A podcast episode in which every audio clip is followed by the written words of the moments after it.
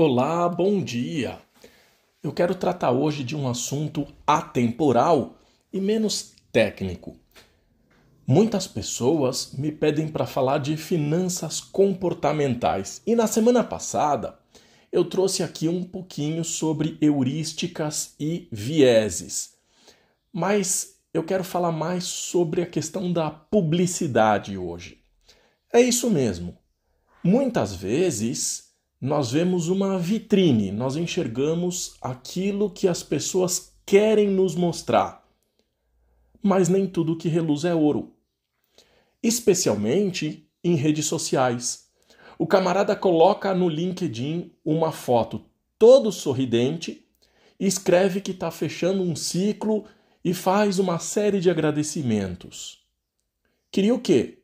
Que escancarasse o erro que ele cometeu na empresa e o real motivo de ter sido desligado? E que ciclo? Mais um daqueles montes que se abre e que se fecha de dois em dois anos?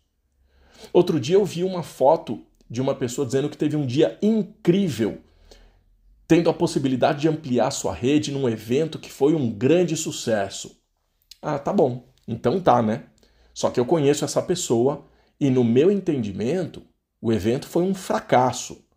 Então, ou eu sou muito honesto, ou essa pessoa é otimista ao extremo e não consegue enxergar. Na verdade, existe até a possibilidade de não ser uma questão de otimismo, mas de querer parecer ser aquilo que não é, sentindo a necessidade de acreditar naquilo para não se frustrar. É como o status.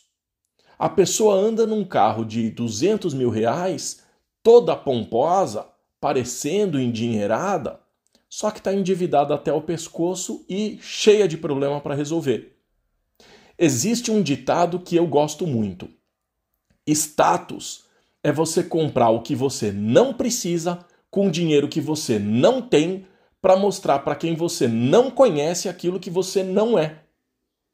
Agora, Existem aquelas pessoas que realmente estão bem, estão felizes, contentes, satisfeitas, orgulhosas de si, mas que levam a vida de uma forma muito diferente daquela que a gente entende que seja ideal.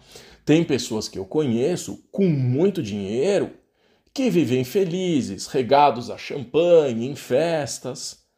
Só que isso não é para mim. Eu sou caseiro, eu gosto de estar com a minha família. Será que essa alegria dessas pessoas é legítima? Aquele momento de alegria não pode ser só momentâneo? Será que eu aceitaria levar a vida que essa pessoa leva para ter esses tipos de momentos de alegria? O que eu quero dizer com isso é que nem tudo aquilo que as pessoas falam ou mostram serve para gente, ainda que seja legítimo. Só que, pela minha experiência, com todo respeito, eu não acredito em metade daquilo que eu ouço. As pessoas privilegiam o ter em detrimento ao ser.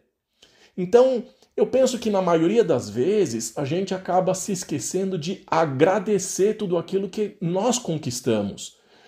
Uh, hoje eu estou numa fase mais introspectiva. Eu olho bem desconfiado para tudo aquilo que eu vejo, tudo aquilo que eu ouço, especialmente em redes sociais eu procuro identificar o que tem de verdade e imaginar o tanto de coisa que não está oculta.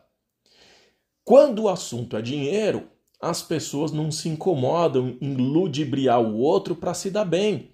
Um tanto quanto psicopata isso, mas tá cheio de gente por aí que se importa muito mais com o dinheiro do que com as pessoas. Então, tudo parece estar tá bem, é só colocar o dinheiro no meio que as brigas já começam. O racional deixa de existir. O padrão de justiça muda porque o sentimento aflora. E isso é um pouco da nossa cultura e deve levar anos para ser mudado. Nem tudo que reluz é ouro. Desejo uma ótima semana e até o próximo quadro.